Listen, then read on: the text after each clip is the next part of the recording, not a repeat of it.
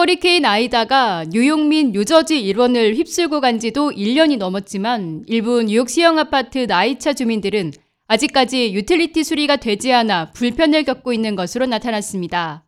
기온이 점차 떨어져 날이 쌀쌀해지면서 입법자, 세입자들의 난방과 온수 문제를 하루빨리 해결해달라는 목소리가 높아지고 있습니다.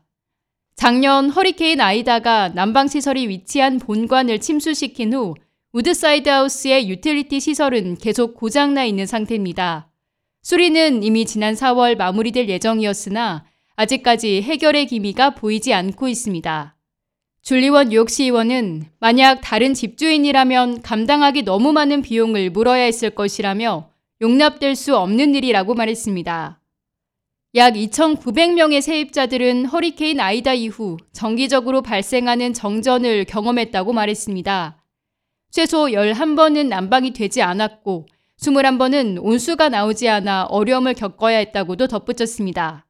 NYCHA는 임시방편으로 3개의 이동식 보일러를 설치했으나 세입자들에 따르면 이 또한 믿을 수 있는 조치가 아니라는 주장입니다.